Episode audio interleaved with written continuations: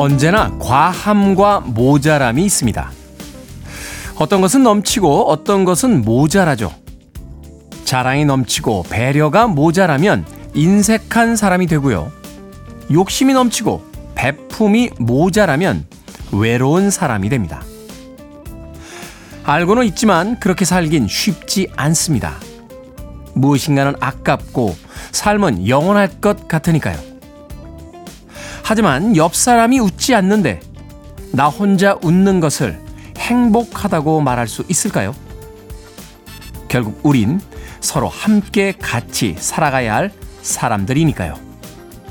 11월 25일 토요일 김태현의 프리웨이 시작합니다.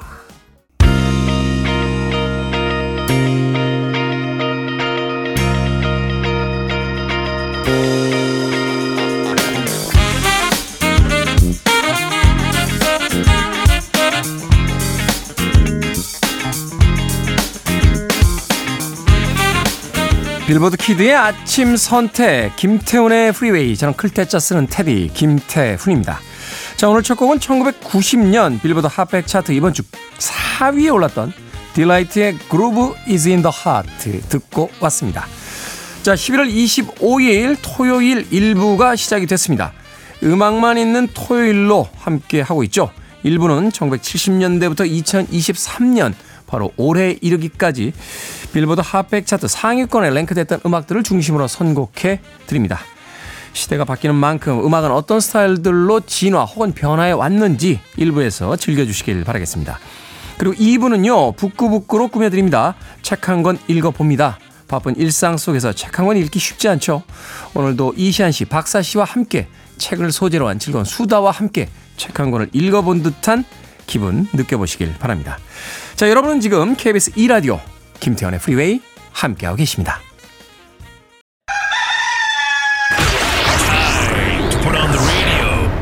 김태훈의 프리웨이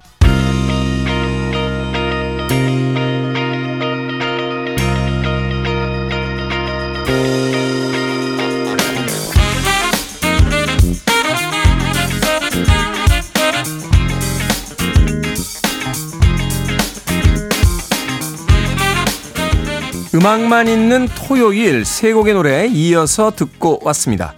1972년도 빌보드 핫백 차트 이번 주 3위에 올라있던 더 스피너스의 I'll Be Around 그리고 84년도 역시 같은 차트 5위에 올라있던 티나 터너의 Better Be Good To Me 그리고 87년도 역시 같은 차트 3위에 올라있던 빌리 아이돌의 Money Money까지 세 곡의 음악 이어서 듣고 왔습니다. 자, 나은수님, 굿모닝 테디. 아침에 빨래 바구니 들고요. 베란다로 가다가 거실 바닥이 미끄러워져. 어, 미끄러져서 엉덩방아를 찧었는데 온몸이 아픕니다. 큰딸이 샤워한 후에 로션 바르고 거실에서 요가를 해서 바닥이 미끄러웠나 봐요. 이 지지배를 그냥 보내주셨습니다. 아니 샤워 후에 로션을 얼마나 바르길래 거실에서 요가를 하는데 미끄러울 정도로 로션을 바릅니까? 예? 요가 할 때 또 요가 매트리스 깔고 하지 않나요? 예. 맨바닥에서 하면은 약간 배기잖아요. 이렇게 딱딱하니까. 저도 집에 요가 매트리스 하나 있습니다. 예. 요가 할 때 쓰는 건 아니고요. 아, 가끔 플랭크 합니다. 플랭크. 예. 플랭크 3분, 2분, 1분 이렇게 예, 아홉 번 합니다. 아홉 번. 3분, 2분, 1분, 3분, 2분, 1분, 3분, 2분, 1분. 그럼 이제 합쳐서 6, 22, 6, 30, 18분인데 이 플랭크 18분 쉽지 않습니다. 네, 자랑하는 겁니다. 네, 저의 신체 나이를 자랑하는 겁니다.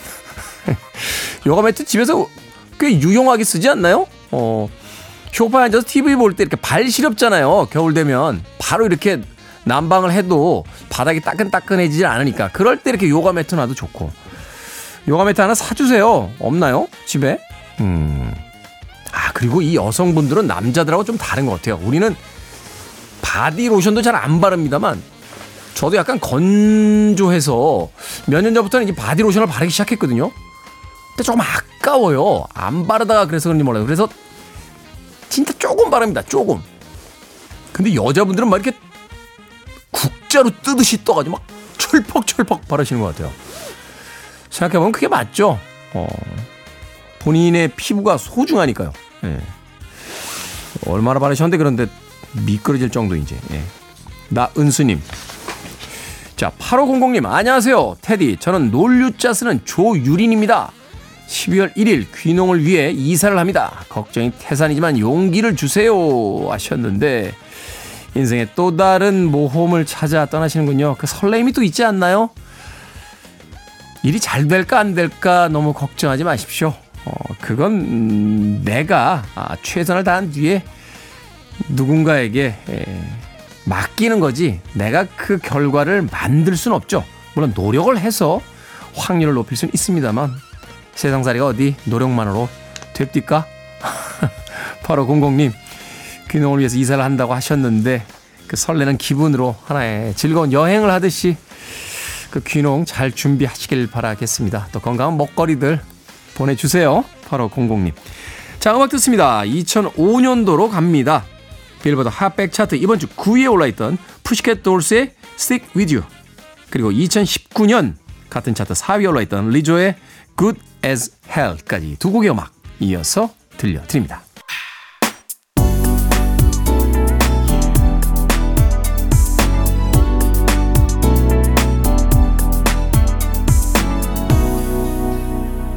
김태훈의 Freeway.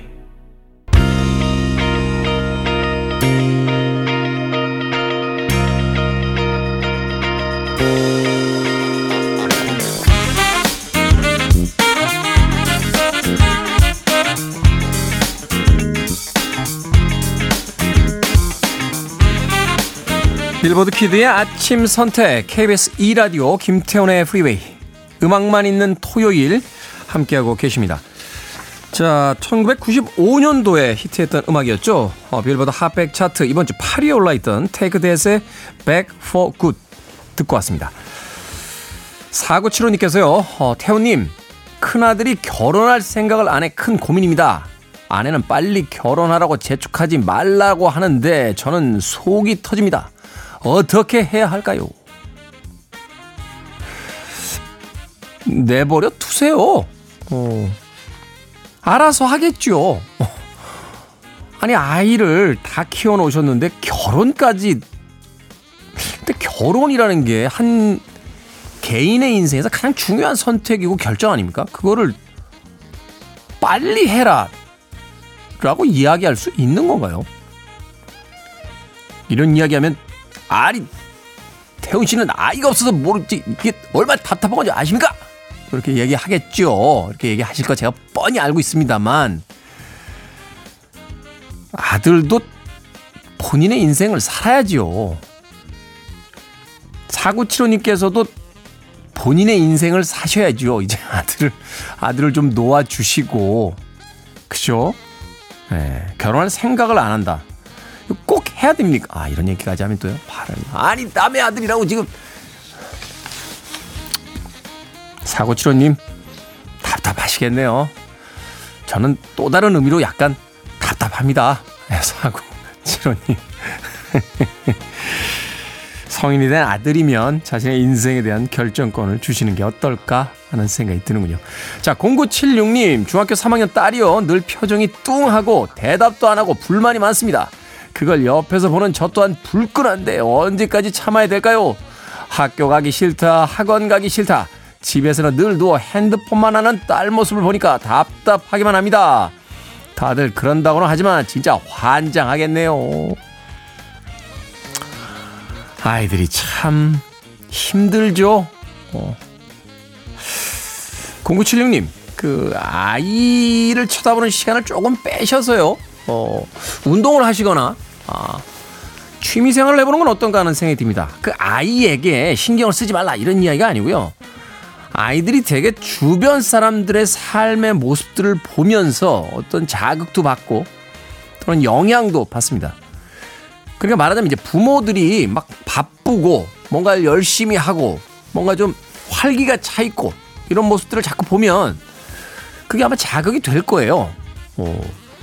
우리도 그렇잖아요. 우리 주변 사람들이 다 이렇게 무기력하면 같이 무기력해지는 거고 같이 스트레스 받는 것 같은데 또 주변에서 이렇게 에너지가 넘치는 사람이 있으면 같이 이렇게 에너지가 올라갈 때가 있습니다. 네. 딸아이한테 뭐라고 하지만 마시고요. 본인의 삶에서 좀 에너지를 보여주시는 건 어떨까 하는 생각도 드는군요. 참고만 하십시오. 제 이야기는.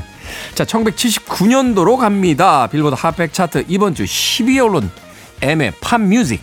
그리고 2000년, 2000년에 역시 같은 차트 8위에 올랐던 마돈나의 Music.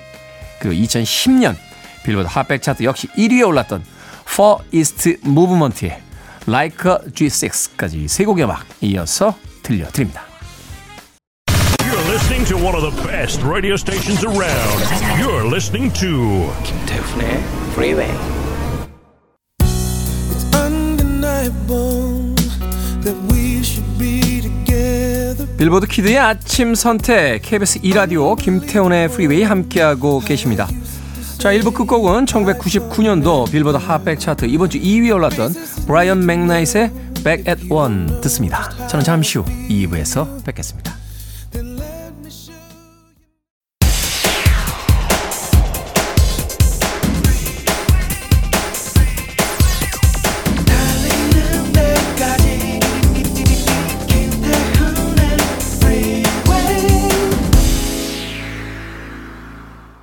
김태훈의 Freeway 11월 25일 토요일 2부 시작했습니다. 브리드의 How Can I Fall 듣고 왔습니다. 자, 2부는요, 예고해드린 대로 책을 읽어보는 시간 마련해 봅니다. 잠시 후 북구북구에서 오늘은 또 어떤 책을 읽어볼지 만나봅니다. I want it. I need it. I'm desperate for it.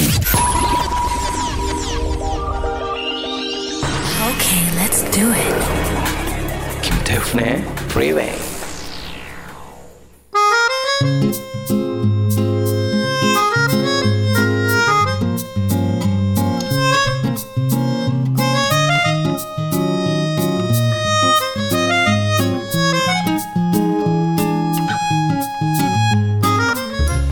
K124801351님께서요. 세 분의 수다라면 기꺼이 즐거이 들을 준비가 되었습니다. 라고 하셨습니다.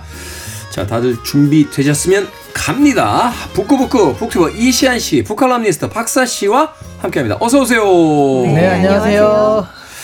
K124288217님. 네. 이분께서는 저는 이시안님 웃음소리에 빠져들고 있습니다. 해맑은 웃음소리라고 하셨네요. 한, 한 해맑음 하시죠. 네. 저 해맑음. 그쵸. 1년에 책을 세권씩 내는 해맑음. 생각지도 못한. 베스트셀러 작가로서의 해맑음. 고액 강연자로서의 해맑음. 야, 갑자기 집에 가고 싶어집니다. 그러니까 저하고 박사님은 그냥 맑게만 웃으면 돼요. 해맑게까지는 우- 웃을 필요가 없는 것 같아요. 그냥 더 웃기만 하면 될 것 같은데요. 그러니까 이렇게. 자 오늘 아사다 지로의 단편 러브레터 읽어보겠습니다. 우리가 러브레터라고 하면 일본의 그 유명한 음, 영화로서 이제 기억이 됩니다만 그렇죠. 그 영화의 원작과는 아무 상관이 없습니다. 자 아사다 지로의 러브레터 일단은 아사다 지로부터 어, 이 작가에 대한 소개부터 좀 들어보도록 하겠습니다. 어떤 작가죠? 네, 1951년 12월 13일 도쿄의 큰 부잣집에서 태어났어요. 큰 부잣집에서 네, 태어났다. 12월 13일이면 얼마 안 남았네요. 네, 생일 축하드립니다. 아, 개인적으로 친분이 없습니다. 전혀 없습니다. 네.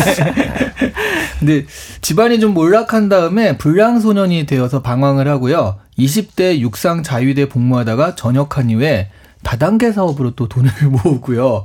고급 다단계. 고급 부티크를 운영하기도 했습니다. 아. 그러다 보니까 또 한국에선 아사다 지로가 전직 야쿠자였다는 이야기가 널리 퍼져 있는데요. 그런 얘기 굉장히 많았어요. 네네. 어. 근데 뭐 실제로는 주변 친구들 중에 야쿠자가 많았을 뿐 작가 자신은 야쿠자가 아니었다라고 말을 하고 있답니다. 그 정도는 반쿠자 아닙니까? 주변 친구들이 다 그런데. 네. 어, 그래서 이 사업이 좀 성공한 다음에 고교 선배로부터요. 이게 약간 말이 있어요. 그게 가와바타 야스나리의 문장을 읽고라는 말도 있고 또 고교 선배로부터 들었다는 말도 있는데 그 문장은 이런 거예요. 몰락한 가문의 사람이 노력해서 소설가가 되는 경우가 많다라는 그런 이야기를 들었다는 거죠. 아, 그러니까 이제 집안이 몰락한 뒤에 소설가로 성공한 사람들이 많다. 네네. 아, 그걸 이제 듣고서 어 나도라고 생각해서 노력을 하고 36세 때 야쿠자 물인 이대로 당하고만 있을 소냐를 집필하고요. 작가 생활을 시작하게 됩니다. 아, 내가 작가가 안 된 게 야쿠자? 집안이 몰락하나. 아, 나 또 야쿠자. 아니 그또 야구자 친구가 있거나 집안이 몰락하거나 둘 중에 하나 있었어야 아니. 몰락하기 전에 부자여야 합니다. 그게 또 중요합니다. 아, 출발점에서 아, 저런. 본선 통과가 안 되는군요. 네. 그래서 이제 소설에 야쿠자들이 상당히 많이 나오고 또 미화되어 있는 것도 사실이긴 하거든요. 네. 작품이 세 가지 종류인데 이렇게 야쿠자물이 좀 있고요. 그리고 역사 소설 이야기가 있어요. 네. 신선조의 무사 이야기인 카레지다 같은 경우는 유명하고요. 아주 유명하죠. 신선조 이야기는 그 이후에 굉장히 많이 영화화됐어요. 네. 여러 작품들이. 그리고 감동을 주는 류의 작품들이 있는데 오늘 소개해드린 러브레터나 또 많은 분들은 이제 철도원이라는 영화로도 철도원. 알고 계실 텐데 이렇게 좀 아름다운 작품을 쓰는 사람 해서 세 가지 작품을 쓰고 있더라고요. 한 작가의 작품의 리스트에서 이게 공존할 수 있는 장르들인지 사실은 네네. 금방 전까지는 하면서 야쿠자물을 막 쓰다가 물론 그 야쿠자물에 등장하는 캐릭터들이 무조건 무섭지만 은 않습니다. 네. 약간 좀 어디가 보면 좀 맹하고 네, 네. 또 어떨 땐 인간적인 모습도 보이고 음. 그러면서도 되게 희화되어 있는 그런 모습들이긴 한데 그러다 갑자기 너무 아름다운 철도원 같은 작품 평생을 역에서 근무한 한 남자 이야기 뭐 이런 이런 게 펼쳐지다가 갑자기 신선조 같은 아주 심각한 네. 그 일본의 어떤 근대화되는 과정 속에서 역사 이게 과연 가능합니까? 그러게요. 되게 노력을 좀 많이 했다. 그러니까 저 같은 경우도 카레지다를 굉장히 재밌게 봤었는데 이 소설 읽으면서 계속 아 맞다 이 작가가 카레지다의 작가였지 이거를 생각을 해야 했어요. 네. 네. 이게 정말 딱 매치가 안 되더라고요. 시대하고 충돌하는 사무라이들 이야기잖아요. 네. 이게 약간 후천적으로 그런 것도 있는 것 같아요. 그러니까 선천적으로 좀 내가 이쪽 분야에 꽂혀서 쓰는 사람 은 그거밖에 못 쓸 수 있는데 음. 이 사람은 나중에 자기가 노력을 해서 이렇게 소설가가 된 스타일인 거잖아요. 아 이제 알겠다. 집이 원래 부자였잖아요. 네. 그때 이제 되게 역사적인 어떤 안목을 갖다가 네. 몰락한 뒤에 네. 순수 어떤, 어떤 삶에 대한 그다 야쿠자 친구들이 드러나는. 이제 야쿠자 뭐 인생 궤적에 다 나와 있는 게 아닌가 하는 또 생각 들게 되는데. 어, 마치 네. 개인적인 친분이 있으신 듯이 이렇게 인생을 분석해서 그러게요. 근데 네. 굉장한 노력파인 건 맞는 것 같아요. 어마어마하게 많이 읽고 많이 쓰신다고 하- 합니다. SNS 그만두라는 아주 유명한 이야기 있잖아요. 그렇죠. 그런 거 네. 하지 말고 더 많이 읽고 더 많이 쓰라고 충고하시잖아요. 근데 이분이 상도 정말 많이 탔고요. 뭐 우리가 아는 것도 이제 영화화된 작품도 많아서 뭐 오늘 소개해드리는 그 러브레터 같은 경우는 우리나라에서 파이란이라는 제목으로 영화화되기도 했어요. 음, 네. 재밌는 거 하나는요. 이분이 도박을 좋아해서 도박을 다룬 카지노란 작품도 썼고요. 개인 마주로도 활동해서 경주에 말을 내보내고 있다고 합니다. 이게 이게 약간 집안력인데요. 아버지가 경마장 스탠드에서 돌아가셨다는 소리가 있을 정도예요. 도박장 다니시면 힘들거든.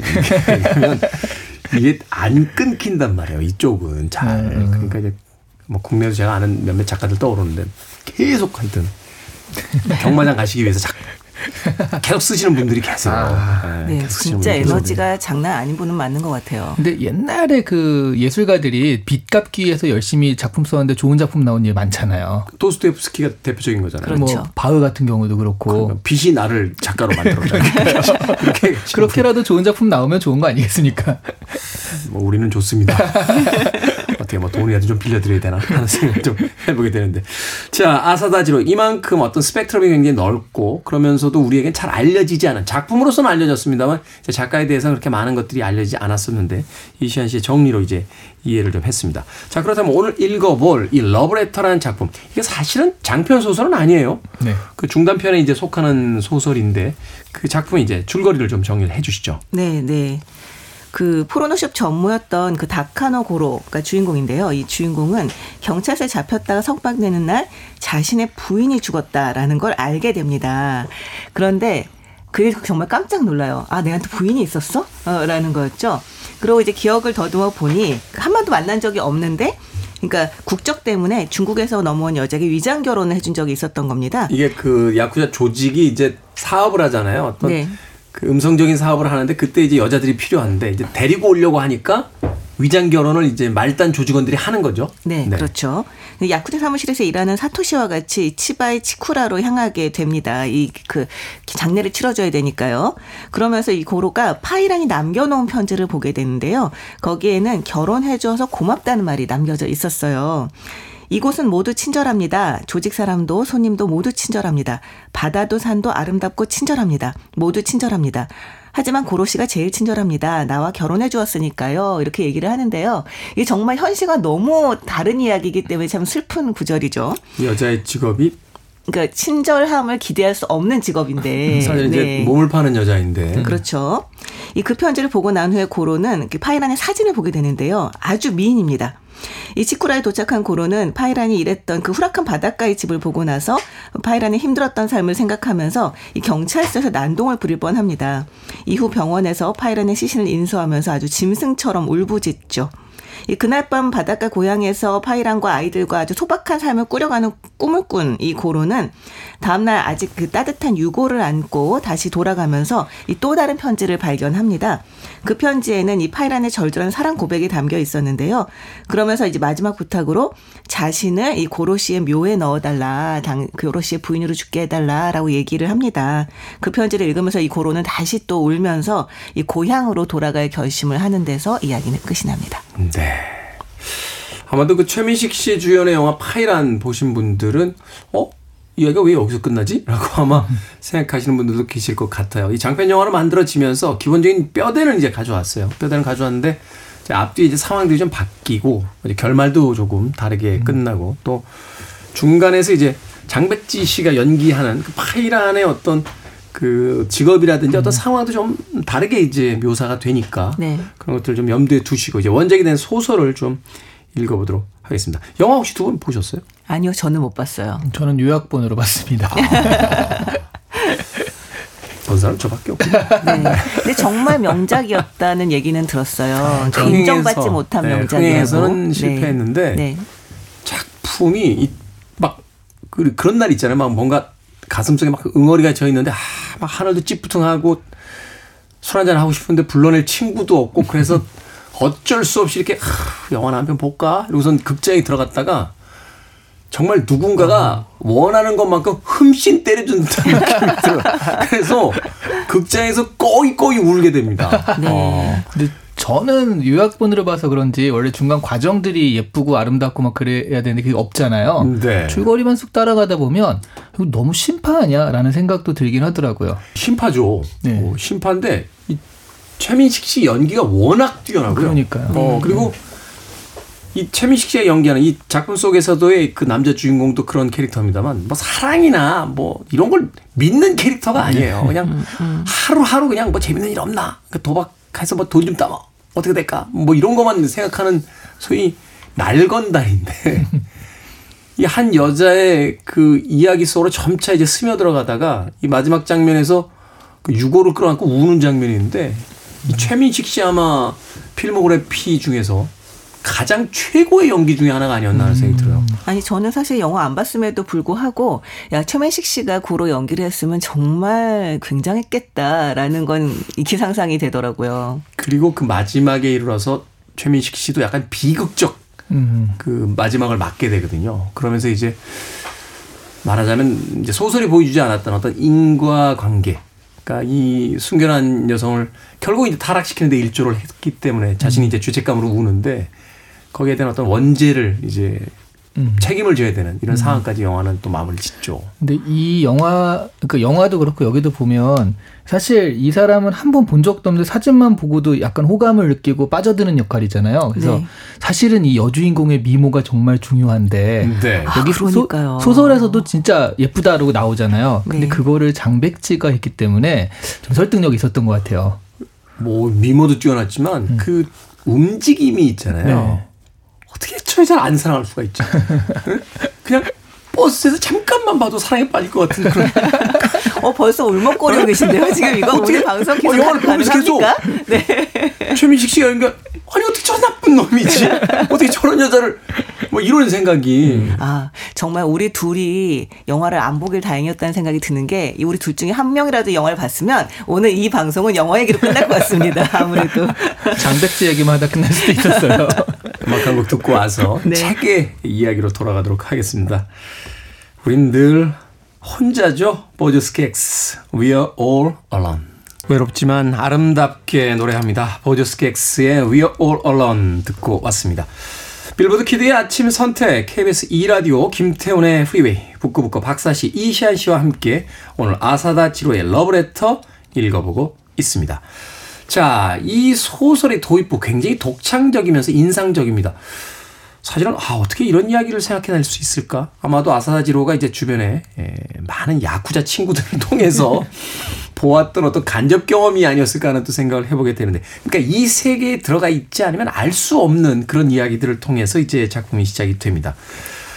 자신에게 아내가 있다는 것조차 잊어버리고 있었던 한 남자가 아, 이제 파이란이라는 이미 세상을 떠난 자신의 서류상으로만 아내인 여자의 존재를 이제 알게 되고 그때부터 뭔가 이 남자의 어떤 변화가 시작되는 아, 순간이거든요. 어떻습니까? 두 분이 책을 읽으셨을 때, 자, 전혀 이 아내를 인식하지 못했던 한 남자, 이 아내에 대한 어떤 뒤늦은 사랑, 혹은 연민, 혹은 죄의식, 이런 것들을 이제 느끼게 되는 과정으로 끌려 들어가게 되는데, 그 순간순간들이 어떤, 어, 순간들이었는지. 그러니까 이런 거 있잖아요. 내가 뭐 이렇게 싸우다가 권투를 하다가 이렇게 탁탁탁 계속 맞는 거예요. 맞다가 어느 순간 펀치 한 번에 쓰러지는데 사실 그 펀치 때문에 쓰러진 게 아니라 그 전에 쌓여 있던 게 있는 거잖아요. 그렇죠. 약간 그런 식으로 이제 여기 주인공 고로 같은 경우가 굉장히 허접한 생활을 계속하고 있었단 말이죠. 그런 것에 대해서 좀 누적되어 있었다가 자기는 꿈꾸지 못하는 생활들이 있잖아요. 뭐 결혼을 해서 예쁜 부인과 산다든가. 네. 근데 자기가 이미 그렇게 하고 있었다는 걸 알고 있는 거죠. 서류상으로는. 음. 갑자기 그걸 알게 됐고 그리고 그 말 있잖아요. 그 결혼한 결혼해 주신 고로 씨가 제일 친절합니다라는 그런 말을 듣고 이 세계는 친절하면 안 되는 세계잖아요. 그러니까 친절하면은 밀리는 세계죠. 네. 그래서 이 친절이란 말이 사실은 이 세계에 있는 사람한테 할 말은 아닌데 그 얘기를 처음 듣는 거죠.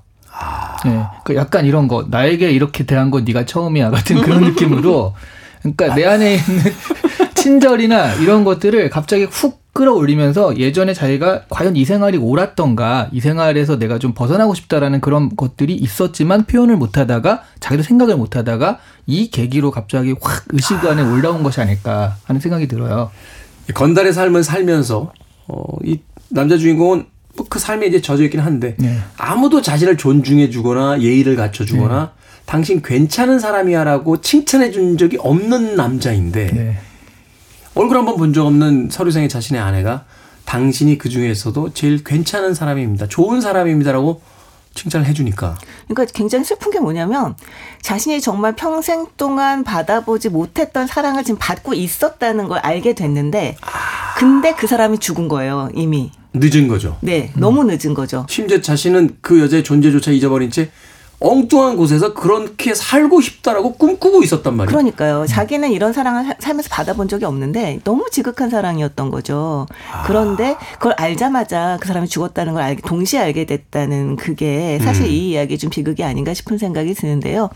사실은 그러니까 그 고로 같은 경우는 처음에 이제 그 부인이 죽었다는 얘기 들었을 때는 전혀 이런 느낌을 못 받고요. 오히려 아 재수 더럽게 없구만이라고 생각을 합니다. 아 방금 경찰서에서 나왔는데 이제는 얼굴도 모르는 여자 장례를 치러주러 가게 된 거잖아요. 또 경찰서를 또 가야 되는 상황이 벌어지잖아요. 그러니까 또 가야 되잖아요. 그러니까 너무 재수가 없다고 생각을 하는데, 근데 제가 여기서 그 첫 번째로, 그러니까 그 파이란이라고 하는 존재를 딱 이제 아, 어떤 구체적인 사람으로 접하게 되는 계기가 편지를 받고서요. 이게 편지를 물빛 받고. 봉투라고 이제 번역을 하셨더라고요. 파란 봉투도 아니고 물빛 봉투라고 번역을 하셨는데 저 이거 보면서 그 생각이 들었어요. 우리가 지난번에 얘기를 하다가 정말 이 서간체의 힘, 막 이런 음, 얘기를 음. 했잖아요. 마치 나에게만 들려주는 듯한 이야기. 그렇죠. 그리고 이 소설의 제목도 러브레터예요.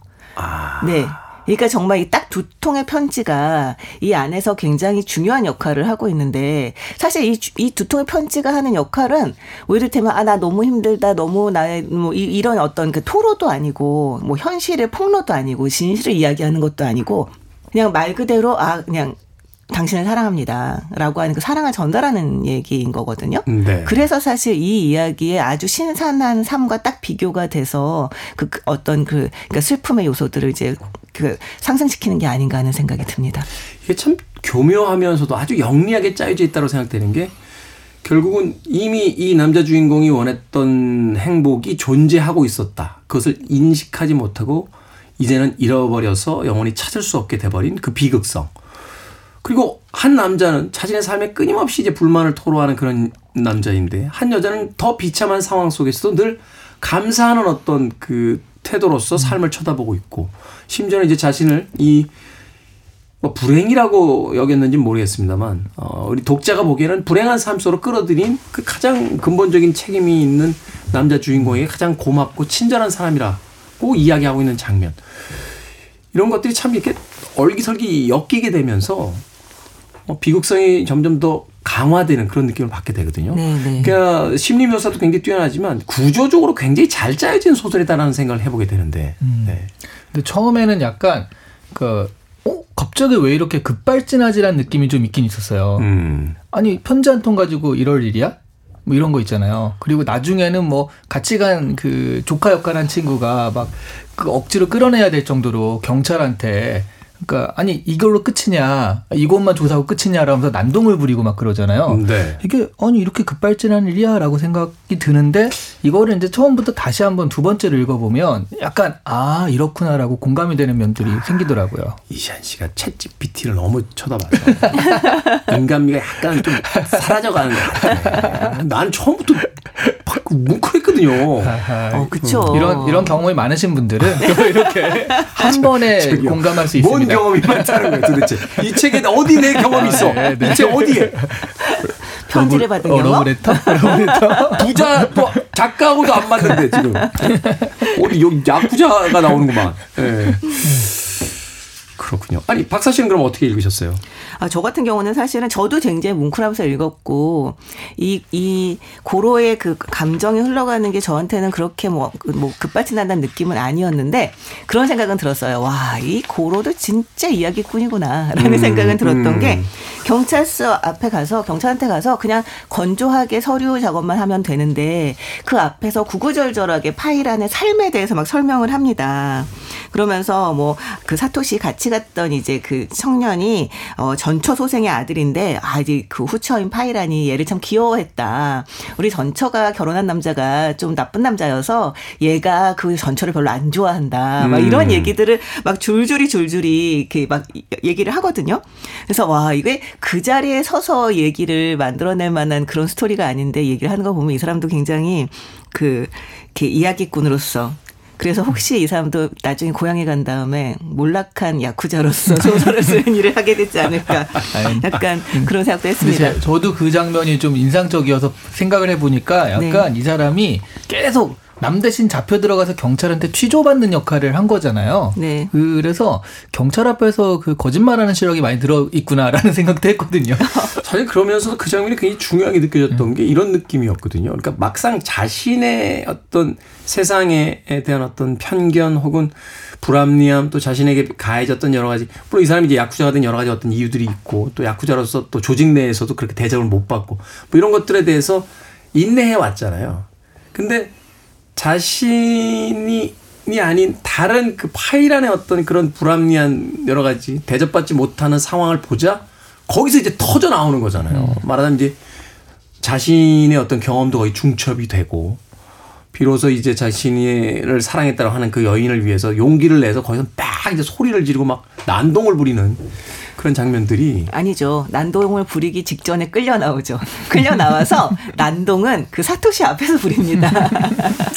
그러니까 거기서 이렇게 얘기를 해요. 그러니까 극적인 장면인데 네.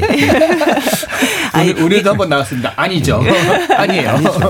혼났네 또. 아. 아니 왜냐하면 이 부분이 조금 중요한 게 뭐냐면 이, 이 만약에 저는 그 생각을 했거든요. 이 사람이 경찰 앞에서 만약에 그 파이란이 굉장히 불합리한 삶을 살았기 때문에 파이란의 명예 회복을 위해서 이 조사를 해주길 원했다면 이런 가짜 삶의 얘기를 지어내지 않았을 거예요. 네. 그렇죠. 그리고 만약에 그냥 경찰이 아주 스무스하게 속아 넘어가기만을 원했다면 나중에 이렇게 울분에 차서 토라진 않- 않았을 거라는 그렇겠죠. 거죠. 근데 이 안에 딱 충돌하거든요. 바로 경찰 앞에서. 그러니까 한편으로는 파이란에게 파이란이 살지 못했던 삶 그리고 자기도 살지 못했던 어떤 삶이죠. 그 삶을 만들어주고 싶다. 이게 그럴 듯하게 사랑받는 여자였는데 죽었다고 얘기를 해주고 싶다는 욕망과 그 다음에 자기 그러니까 아주 피폐하게 살아갔던 파이란의 진짜 일테면 그 면목을 경찰이 조사해서 막 이 나쁜 사람을 잡아들여서 이 복수를 해주고 싶다라는 얘기가 거기서 한꺼번에 확 충돌을 하거든요. 그래서 이 사토시가 아니 치매냐고 경찰서 열을 갔다 와서 치매 걸렸냐고 막 이제 끌고 나오니까 그, 그 사토시 앞에서 막 이제 토로를 막 해요. 이렇게 얘기를 합니다. 그 여자는 바다가 뭔지도 모르는 중국 깡촌에서 이 먼 곳까지 와가지고 야쿠자들 사이에서 이리저리 팔려다니다가 빛에 얽매여 결국에는 의사 얼굴 한번 못 보고 죽어버렸다. 이게 변사가 아니라고? 이게 어디가 어떻게 확실하다는 거야? 잘 좀 생각해보란 말이야. 이상한 일 아니냐고. 그러면서 이 어째서 이 일에는 모두 태어나게 책상 다리를 꼬고 있어 우리가 모두 함께 공모해서 그 여자를 죽인 게 아닌가 그 말이야라고 이제 외치는 장면이 나오거든요.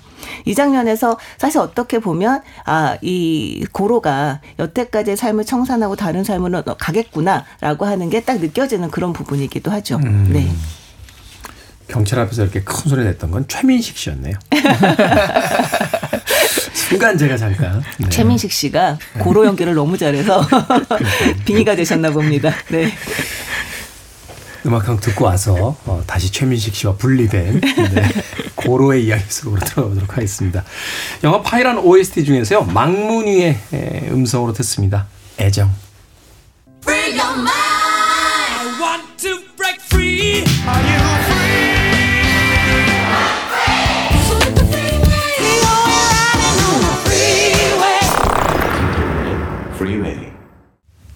빌보드 Kid의 아침 선택 김태훈의 Freeway 북칼럼니스트 박사 씨, 북튜버 이시한 씨와 함께 오늘 북끄북끄 아사다 지로의 러브레터 우리나라에선 영화 파이란으로 개봉했던 그 영화의 원작 소설 읽어보고 있습니다.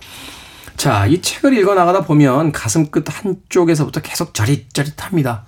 이토록 그 처량하고 비극적인 삶들이 있을까 하는 생각이 드는데 그런데 유일하게 아주 온기가 느껴지는 장면이 있어요. 바로 이제 고로가 이제 고향에 관한 꿈을 꾸는 장면이거든요.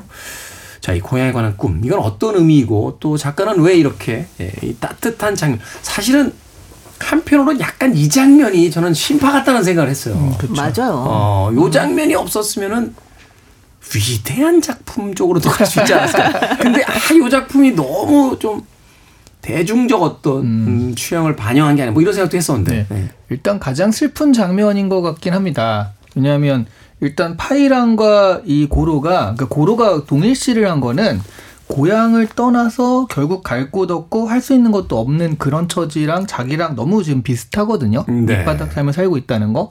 거기서 동일시가 되는데 그래서 다시 고향을 돌아가는 그런 걸 꿈꾸지만 근데 고향은요. 사람들이 좀 잘못 생각하는 게 그 공간 개념이라고 생각을 하거든요. 네. 하지만 우리가 옛날에 뭐 내가 예전에 나왔던 초등학교를 다시 가봐도 그런 애틋한 마음이 안 드는 거잖아요.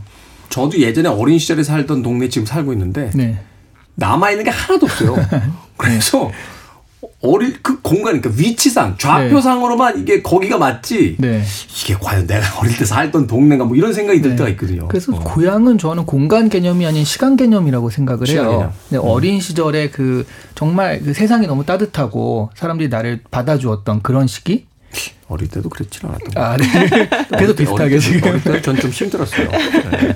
그- 그래서 사람들이 고향을 그리워하는 거는 사실은 그 어린 시절에 그러한 것들을 그리워하는 거지 그 고향 자체를 그리워하는 건 아닌데 음. 여기서 지금 다시 고향으로 회귀하고 싶다라는 얘기는 갈 수 없는 곳으로 지금 꿈꾸는 거잖아요. 그렇죠. 시간의 개념으로. 네네. 그러니까 더더욱 여기서 좀 슬픈 느낌이 음. 들지 않나. 그래서 이제 눈물샘을 자극하는 게 아닐까 싶더라고요. 말하자면 이제 자신들의 어떤 순수와 어, 모든 것들을 잃어버리고 이제 네. 돌아갈 수 없는 그 시간 우리가 인지하지 못한 사이에 훅 와버린 거잖아요. 네.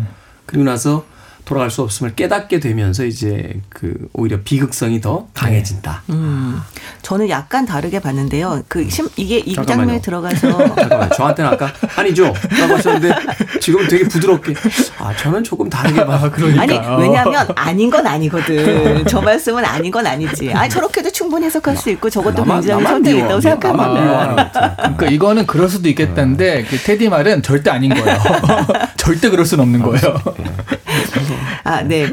그러니까 저는 이걸 보면서 오- 오히려 드는 생각이 이게 아 이래서 심파가 될 수 있겠구나라는 생각이 들었던 게 뭐냐면 사실 여기에 나오는 모든 사람들은 이 어떤 그 파멸로 걸어 들어가는 거잖아요, 이 삶이. 그랬을 때는 이 길 외에는 길이 없기 때문에 가능성이 많습니다. 파이란 같은 경우도 그렇고 다른 야쿠자들도 그렇죠.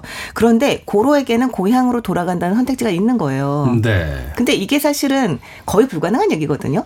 우리가 아까 말씀하신 것처럼 이 시간적 개념이기도 하고 고로가 그 고향을 탈출했던 거는 또 이유가 있을 거라는 거죠. 음. 너무 가난했거나 너무 그 안에 삶이 퍽퍽했거나 그런 이유가 있을 텐데 현재 여기서는 지금의 삶보다는 그 삶이 오히려 낫다라고 생각을 하게 되는 거잖아요. 근데 어쨌든 간에 아 고향으로 돌아갈 수 있다는 선택지가 있다는 것만으로도 고로는 다른 사람들보다는 그래도 좀 복받은 편 아닌가라는 생각을 저는 하면서 좀 봤어요. 근데 그 어, 이게 뭐 일테면 파이랑 같은 영화에서는 이것이 일테면 대안이 아니다. 그게. 좌절돼요. 어, 그렇죠. 돌아가려고 하는 그의 꿈이 좌절되면서 이제 비극성이 확 강조되는. 네, 네, 네. 그렇게 얘기를 하고 있는데 이 이야기는 오히려 이렇게 약간 낭만적이고 좀 동화적인 결말들을 이렇게 열어놓음으로써 그래서 이 이야기가 심파가 된 게 아닌가라는 생각을 저는 조금 했습니다. 음, 네. 그렇군요. 두 분은 돌아갈 수 있다면 어디로 돌아가고 싶으세요? 시간적 개념이라고 하셨으니까. 시간적 개념으로요. 네. 어, 이게 되게 중요한데 너무 어린 시절을 하면 이게 입시도 다시 해야 되고 군대도 가야 되고 그렇거든요. 그리고 일단은 지금 이제 기억을 가지고 돌아가는 거잖아요. 네. 애들하고 못 놀아. 아, 못 놀아. 어떻게 놀아, 애들하고. 그, 그럴 수 있겠네요. 어, 그러니까. 어, 저는 그러면은 그 군대 갔다 와서 대학원 초창기 시절 대학원 오. 초창기. 네. 선택과 갈 수 있는 선택지가 여전히 많았던 그때로 돌아가고 싶으면 또 다른 인생을 또 선택해 볼 수 있잖아요. 음. 아, 굉장히 낭만적이시구나. 저는 이제 그 얘기를 딱 듣자마자 생각했던 건, 아, 어제로 돌아가고 싶다. 어제로 돌아가서 게으름 피우지 말고 일을 빨리 하고 일찍 잤으면 좋았을 걸. 이라는 생각을 했고요. 또 얘기를. 어, 박사님은 아까 네. 좀 전으로 돌아가서 아니죠 라고 태지한테 말했던 그때로 돌아가셔야 돼요. 아, 왜요? 왜요? 약간 마음 상했어 지금 보면. 어제로 네. 돌아가면 그것도 해결해 주겠지. 아 그러네요, 그러네요. 그랬는데 얘기를 듣다 보니까 생각해보니까 아 나는 아주 젊었을 때로 돌아가고 싶지는 않지만 적어도 이 노화로 인해 몸이 아프기 전으로는 가고 싶다. 노안이 시작되기 전으로는 가고 싶다는 생각은 드네요. 그렇군요. 다들 너무 현실적인 것 같은 느낌이. 태지는 어디 돌아가고 싶은 때가 있으세요? 제가 얘기하면 울컥할 텐데. 아 그럴까요, 과연? 어. 저는 사실 되게 좋아했던 사람을 한번 잃은 적이 있는데 어, 한동안 연락을 못했어요. 그러다 갑자기 이제 부고 소식을 들었거든요. 그러니까 그 이전으로 가고 싶어요. 그러니까 제가 사실은 그 종교가 아, 거의 없는 채 살아왔는데 최근에 어떤 종교를 다시 가지려고 하는 이유 중에 하나가 인간의 삶이 유한하잖아요. 근데 이대로 끝나버린다면 좀 아쉬울 것 같아요. 그래서 다시 한 번 봤으면 좋겠다 하는 사람들이 있잖아요. 그러니까 그게 이제 종교가 어떤 내세의 개념이라든지 뭐 이런 걸 이제 뭐 불교에서는 또 어떤 회귀의 개념도 이렇게 가지고 있는데 결국은 회귀든 내세든 어떤 방식으로든 만날 수 있는 어떤 가능성이 있는 거잖아. 네. 과거에 내가 사랑했던 누군가를 한 번은 더 보고 싶다 네. 하는 생각이 있어. 거봐 안 운다고 했잖아. 왜? 가, 가볍게 질문한 걸 이렇게 무겁게 받아보니까 두 분의 한줄 토요일 추천, 아침부터, 네. 한줄 추천사, 한줄 추천사. 네. 네. 예전부터 이 겨울 감성에 어울리는 어떤 작품들 책을 일단 설국 음. 있고 그리고 철도원 철도원. 그리고 이 러브레터가 아닌 그 오겐키 데스카는 러브레터 있잖아요. 네. 그- 私は 元気です. 하는, 네. 그거라고 생각했는데 이 러브레터로 바꿔도 괜찮을 것 같아요. 음. 네, 그래서 어, 겨울 감성에 정말 잘 어울릴 수 있는 뭐 겨울 딱히 겨울 배경은 아니지만 그 느낌은 그렇죠. 그런 느낌이 많이 들어요. 철진한 바닷가, 네. 이 쌀쌀한 철진한 바닷가의 그런 느낌이죠. 뭔가 아, 눈물을 쏟고 싶은 날 음. 읽으면 아주 좋은 그런 책이다. 네, 맞아요. 저도 그렇게 추천하고 싶습니다. 이 울고 싶은 때 뺨 때려준다라는 말이 있는데 남한테 뺨을 맞기 전에 이 책을 읽으시, 읽으십시오라고 얘기를 하고 싶네요. 엄한 데 가서 뺨 맞지 마시고 그냥 네. 아사다지로의 러브레터를 읽으시는 게 더 낫다. 네네. 추천을 해 주셨습니다. 자, 부끄부끄 아사다지로의 러브레터 읽어봤습니다. 다음 주에는 미치 앨범의 모리와 함께한 화요일 아주 유명한 작품이죠. 이 작품 읽어보도록 하겠습니다. 두 분과 아, 다음 주에 만나봅니다. 고맙습니다. 네, 네, 감사합니다. 음악 한 곡 듣습니다. 엘튼 존의 음악 중에서요. We all fall in love sometimes.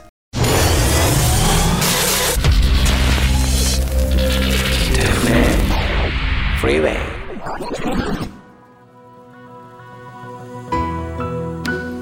KBS 2라디오 김태훈의 Freeway 오늘 방송 여기까지입니다. 자, 오늘 끝곡은요. 이수영의 스치듯 안녕 준비했습니다. 김태훈의 Freeway에서 웬 가요냐 하실 분들 계신데요. 영화 파이란을 뮤직비디오로 활용했던 곡이었습니다.